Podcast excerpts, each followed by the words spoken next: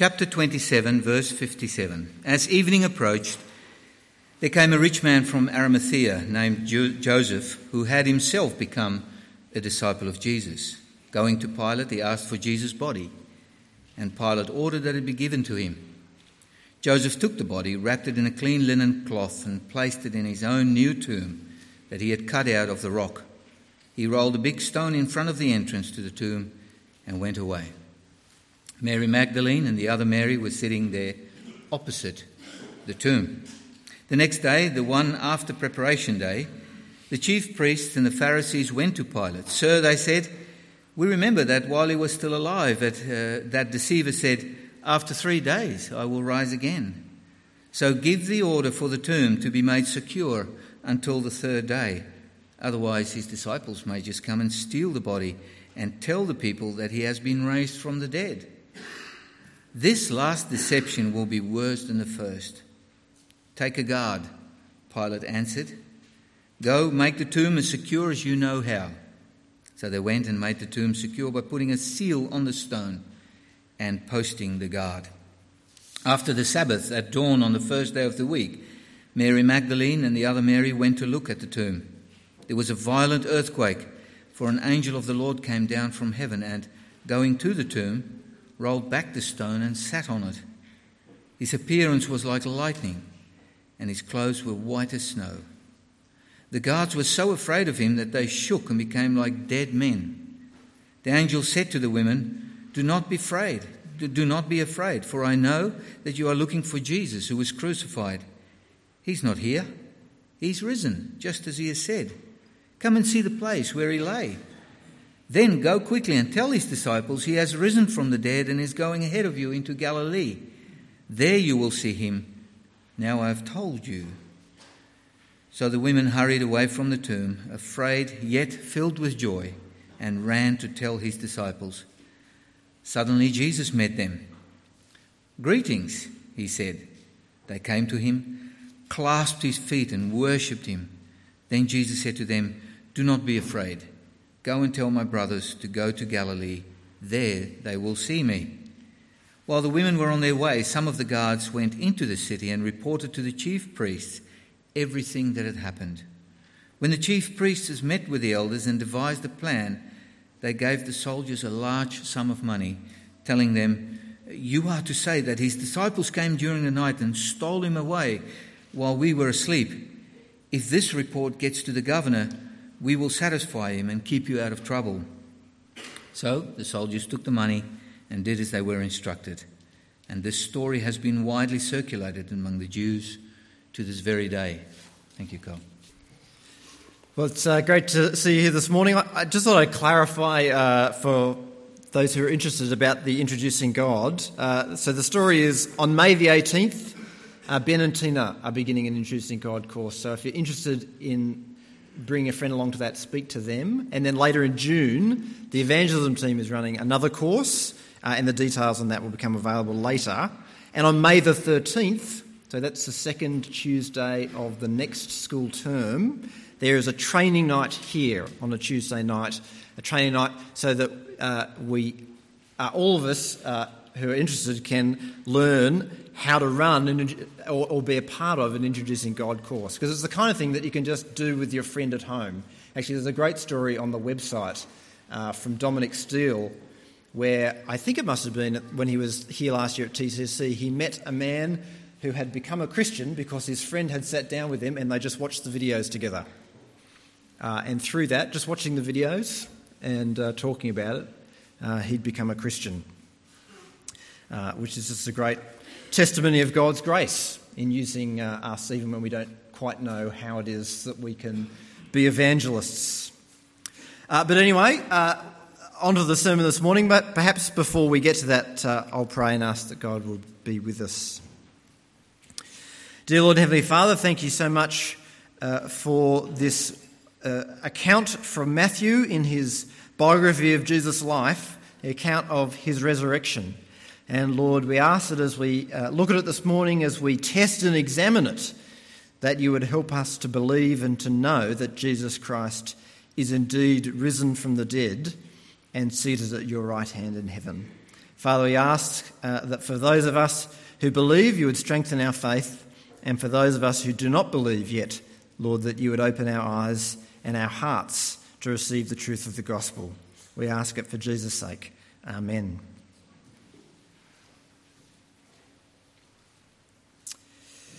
Well, on Good Friday, uh, if you were here, we celebrated the crucifixion of Jesus. Uh, and this morning on Easter Sunday, we're focusing clearly on Jesus being raised from the dead. You might like the title of my sermon, Jesus Resurrection, creatively titled. Uh, it's one of my best efforts, I think. Uh, in combination with Friday, Jesus' death. Yeah, that's, that's what you call creativity. But uh, it, it, it, communicates the message, I think, uh, which is important. So we want to think this morning about the resurrection of Jesus Christ uh, but I guess normally when we think about the resurrection, perhaps the first questions that, the, that we ask are things like what does Jesus' resurrection mean for me?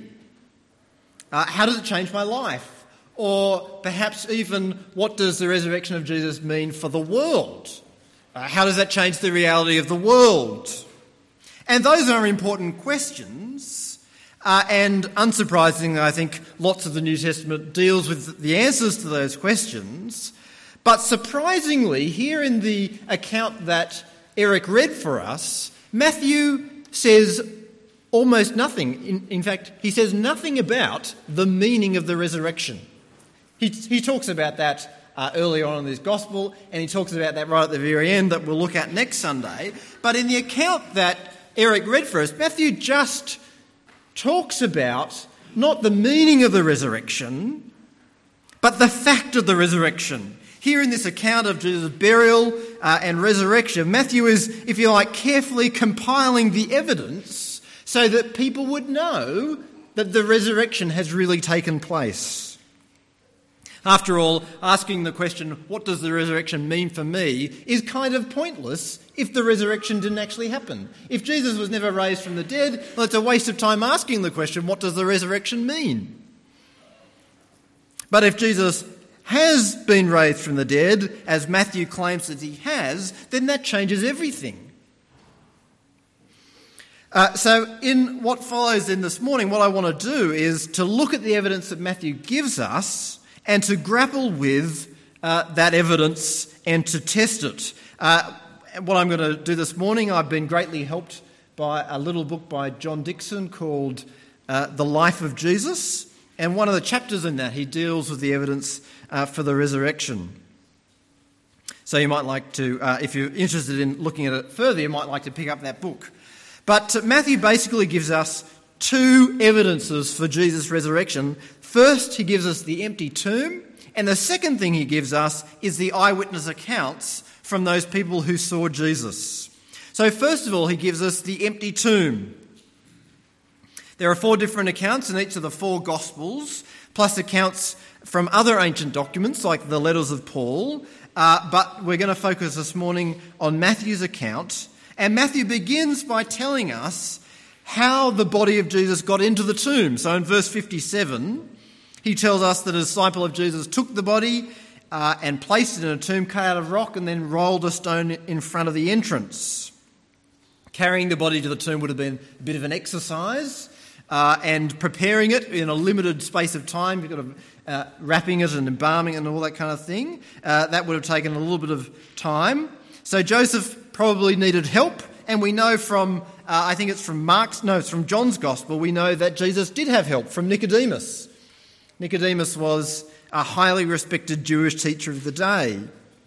So we have Joseph and Nicodemus putting the body in the tomb.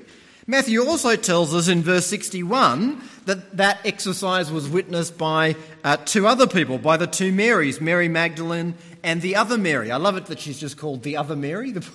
The poor, poor Mary. Is that, is that Jenny Jenny or microwave Jenny? You know, but it's, uh, it's the other Mary. Uh, Mary, I think the mother of James and Joseph, who's mentioned a few verses earlier.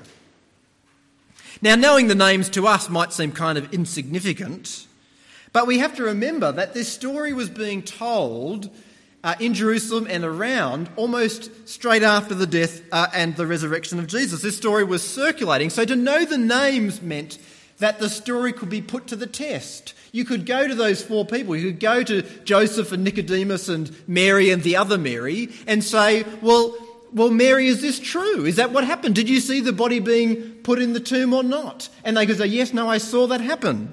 And conversely, not only could it be tested, it could also uh, be falsified if it wasn't true. You could go to those people and they could say, no, that never happened. We never did that. So Matthew gives us these four witness testimonies, if you like, to the fact that Jesus' body was placed in the tomb. Second, we also have the guards who are placed at the entrance to the tomb. In verses 62 to 66, Matthew tells us that the chief priests and the elders went to Pilate to make sure that the tomb was guarded. Uh, they knew that Jesus said that he would rise from the dead, and they wanted to make sure that the disciples couldn't steal the body. And so, with Pilate's permission, the religious leaders posted guards in front of the tomb. With the guards there, clearly it wouldn't have been possible for anyone to come in and steal the body uh, without first uh, attacking them. Uh, and we know how unsuccessful that was uh, in the Garden of Gethsemane, uh, trying to stand up to the guards. So there are these guards posted at the tomb to protect the body of Jesus. But the tomb was also sealed. The seal wasn't to stop people from opening it, uh, not like you know a safe or something like that. The seal was a tamp, like a tamper seal. Uh, you might think of in the days gone by when people would write letters and they'd seal the back of the letter with a wax stamp. Uh, I always wanted a, a, wax stamp, you know, with an insignia ring. I, sh- I was a I'm a man from another time. But anyway, uh, you know, or you might think of a, a, bottle of milk, you know, where it has the tamper seal. And if you're like me, you open the bottle and you think, oh no, I forgot to check. Was it actually, was it actually still sealed? But that, we all know what a tamper seal is, and that's exactly what the guards did with the tomb of Jesus. They sealed it so that no one could tamper with it, so that if it was tampered with, people would know. It was another attestation, if you like, that the body of Jesus was still there. It was still in the tomb. They're saying, yes, still in the tomb. Here it is. We're guarding it. Uh, uh, Jesus is still buried here. So we have, if you like, in the first place, the fact that the, the uh, body was placed in the tomb. We have the eyewitness statements, we have the reality of the guards, and the official seal. But when the two Marys return on Sunday morning, they discover the tomb empty. Uh, the first evidence that we have is again the witness of, those two women, Mary and Mary.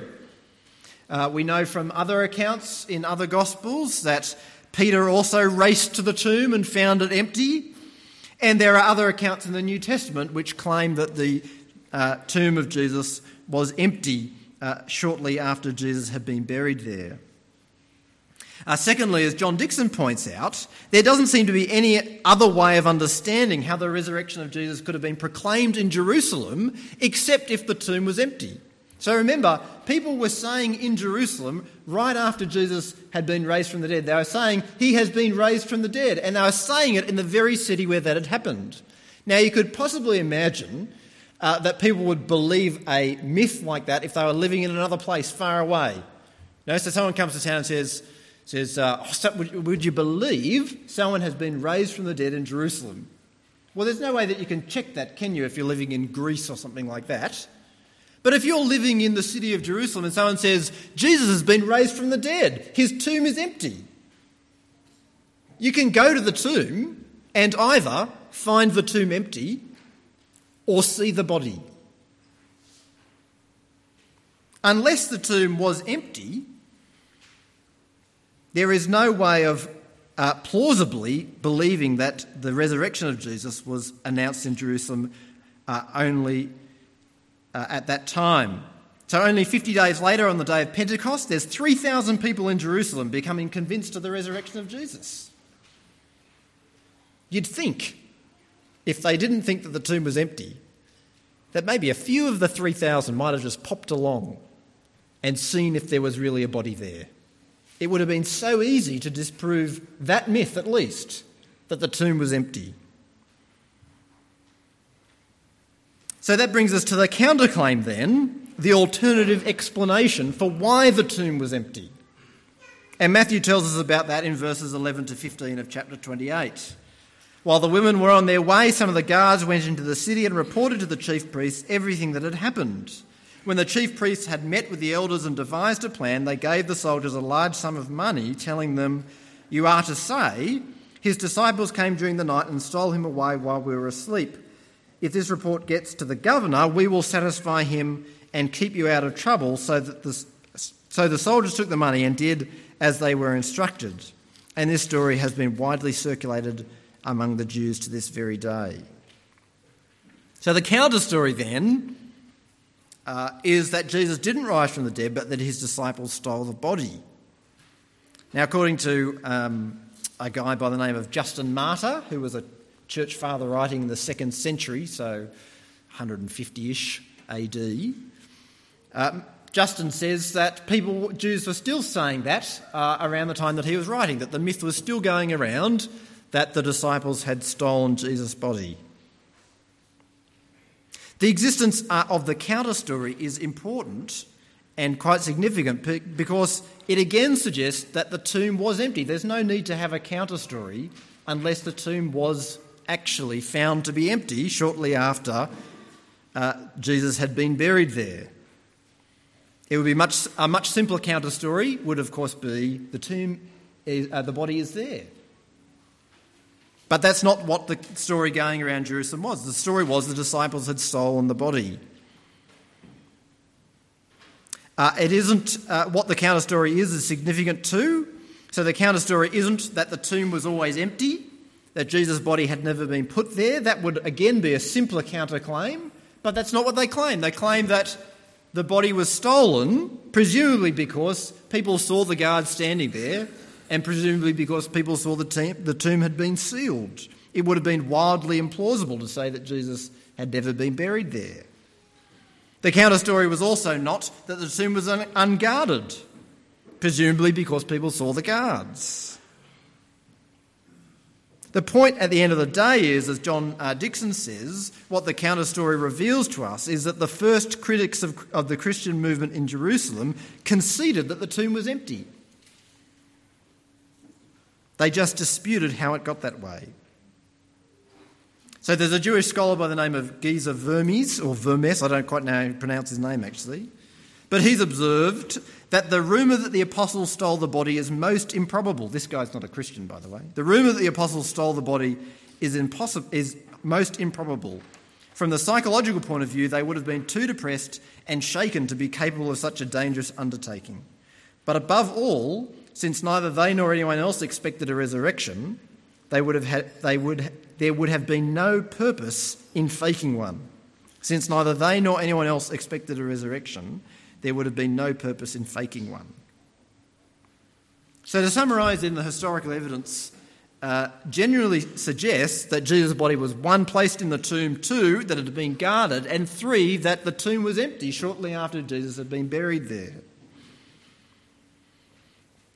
So, the first piece of evidence then is the empty tomb, and it is evidence uh, which needs to be reckoned with. It doesn't clinch the case, but it's evidence that needs to be considered carefully.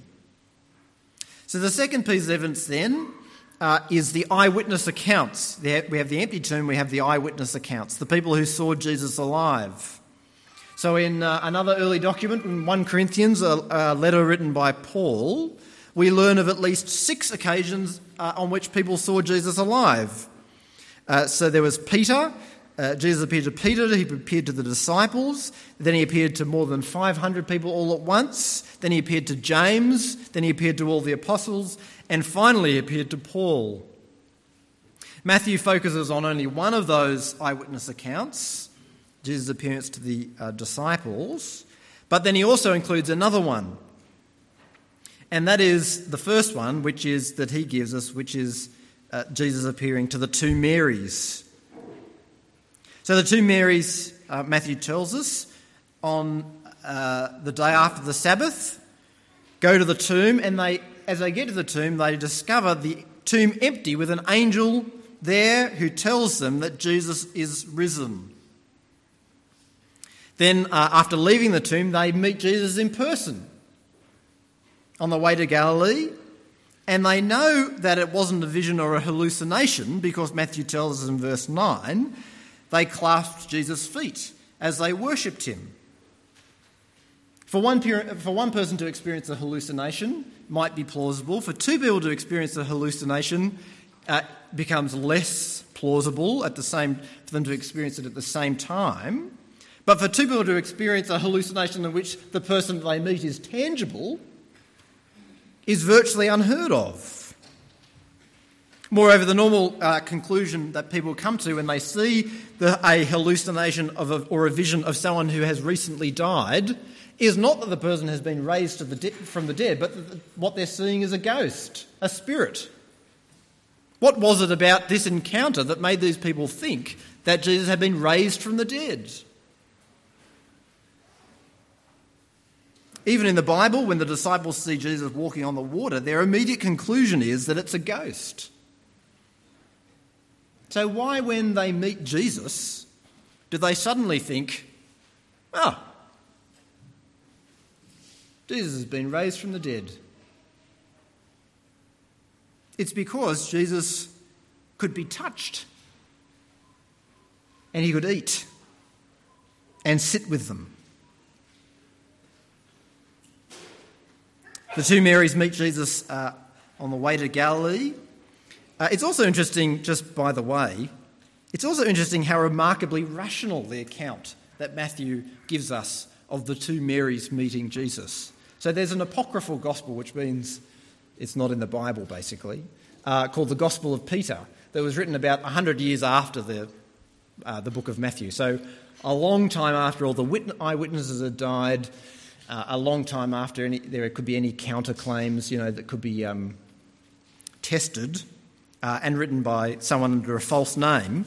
So the, go- the Gospel of Peter was written about 150 AD. And in the Gospel of Peter's account of uh, the two Marys or the people coming to the tomb, they come to the tomb. it's hilarious. They come to the tomb, uh, and two people come out of the tomb, followed by the cross, like walking out of the tomb. And then the, they ask someone asks the question, uh, "Did you preach the gospel uh, or something to those who are dead?" To which the cross answers, "Yes." It's interesting, I think, to compare the account of the apocryphal Gospel of Peter to the Gospel accounts in Matthew. There's, apart from the resurrection itself, there's very little that's kind of strange or irrational or out of place. It's a very normal account, apart from the fact that someone was raised from the dead. More surprisingly, all the Gospels attribute the first resurrection appearance to the two Marys and to some other women as well. That in itself is an extraordinary fact for the first century because in the first century the testimony of women was horribly unreliable. Well, it was seen as horribly unreliable. So Josephus, never one to be particularly politically correct, Josephus uh, writes, But let not a single witness be credited, but three or two at the least and those such as whose testimony is confirmed by their good lives. But let not the testimony of women be admitted on account of the levity and boldness of their sex. So there's, a, there's some good advice for you. Beware of the testimony of women because of their levity and boldness. Another Jewish document uh, called the Mishnah uh, also says that the testimony of women should not be considered because it's not valid. So, for the gospel writers to ascribe the first appearances of Jesus to women is utterly extraordinary. It's, it would, in fact, be unbelievable in the first century. And so, the only reason to put it there is that it actually was the way that things happened. Second, uh, there is the eyewitness accounts of the disciples. So we've had the eyewitness accounts of the women, there's also in Matthew the eyewitness accounts of the disciples. We find that uh, a little after the section that we read in verses 16 and 17, Jesus appears to the disciples in Galilee on a mountain. And we're told quite plausibly that even as they worshipped, some of the disciples doubted that this was really Jesus standing in front of them. So, verse 17 when they saw him, they worshipped him, but some doubted. Skepticism uh, about the resurrection isn't a modern phenomenon. It was right there on the day that Jesus was raised from the dead. And skepticism about the resurrection was there amongst Jesus' closest disciples on the very day that Jesus was raised from the dead. It's not as though the progress of science in the last 150 years has suddenly made resurrection implausible and difficult to believe. Resurrection has always been implausible and difficult to believe. And we see that here, Matthew acknowledging that uh, in his gospel account. The idea that people once dead stay dead has always been believed by people generally uh, in the history of the world. So, what was it that convinced these disciples and many other people that Jesus had really been raised from the dead? Well, Matthew tells us that it was those two pieces of evidence the empty tomb and people meeting the tangible, physical, resurrected Jesus Christ. So consider for a moment the Apostle Paul. Uh, he was a violent persecutor of the church. He thought that the idea that Jesus was the Messiah was the most offensive lie that anyone had ever been told. He killed people because of it, and he thought that the story of Jesus' resurrection was a myth. Until that is, he met Jesus, the resurrected Jesus, uh, on the road to Damascus. That meeting changed the entire course of his life, and in one moment, he went from a persecutor of the church, a persecutor of the message about Christ, to a missionary uh, uh, for the gospel. Uh, John Dickson quotes another Jewish scholar, uh, another person who isn't a Christian, uh, a scholar of ancient Judaism and Christianity, and he writes this. Concerning the resurrection of Jesus on Easter Sunday, I was for decades a Sadducee, that is, he didn't believe that the resurrection took place. I am no longer a Sadducee since, following deliber- since the following deliberation has caused me to think this through anew.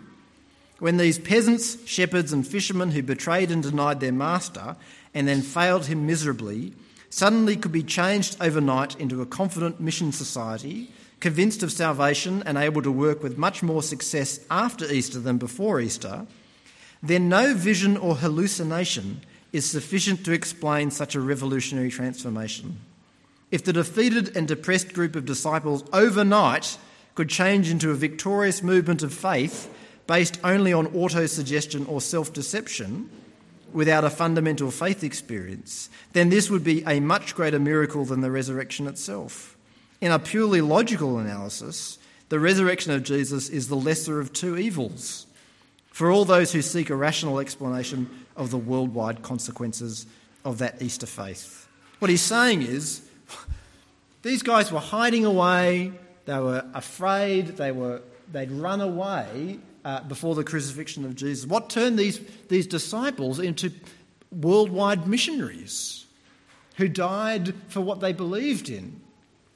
What changed them was these two pieces of evidence the empty tomb and meeting the physical resurrected Jesus Christ. Well, there's those two pieces of evidences, and there's other evidence as well that backs up Jesus' claims uh, as Messiah. But those are the two evidences that Matthew focuses on here. So, what does it mean uh, if Jesus was raised from the dead. If Jesus was raised from the dead, it means that everything he claimed is true. It means that he is the Son of God. It means that he will come again to judge the living and the dead. It means that he is the Messiah sent from God to rescue all those who trust in him. And it means that there's eternal life, resurrected life, for those who trust in him as well. Uh, I don't know what you think of Matthew's evidence for Jesus' resurrection. I don't know if you find it convincing, but if you do, if, and if you'd like to know more about it, then please come and talk to me uh, afterwards, uh, or send me an email or something, or give me a call. I'd love to talk to you about it. Uh, you might have been thinking about this for a long time, uh, and you want to talk about it some more, then that'd be great. You might have heard this for the first time this morning. uh, and want to talk about it as well. But please feel free to come along and talk to me. Uh, Matthew wrote his gospel because he believed these pieces of evidence, pieces of, pieces of evidence, and he believed on account of them that Jesus Christ had truly been raised from the dead. Let me pray. Dear Lord and Heavenly Father, thank you that uh, our faith is not a wild, irrational leap in the dark, but a carefully tested, examined, reasoned, and considered one. Lord, we thank you for people like Matthew and Mark and Luke and John who took the time to write what they had seen and heard, to gather the evidence, and to compile it for those of us who did not live at the time, but who live now many thousands of years later, so that we might read and hear and believe as well. Lord, we pray that for those of us who are struggling to uh, deal with these facts, Lord, we ask that you would convince us uh, through your Holy Spirit uh, that you would help our minds to understand and to grasp these realities.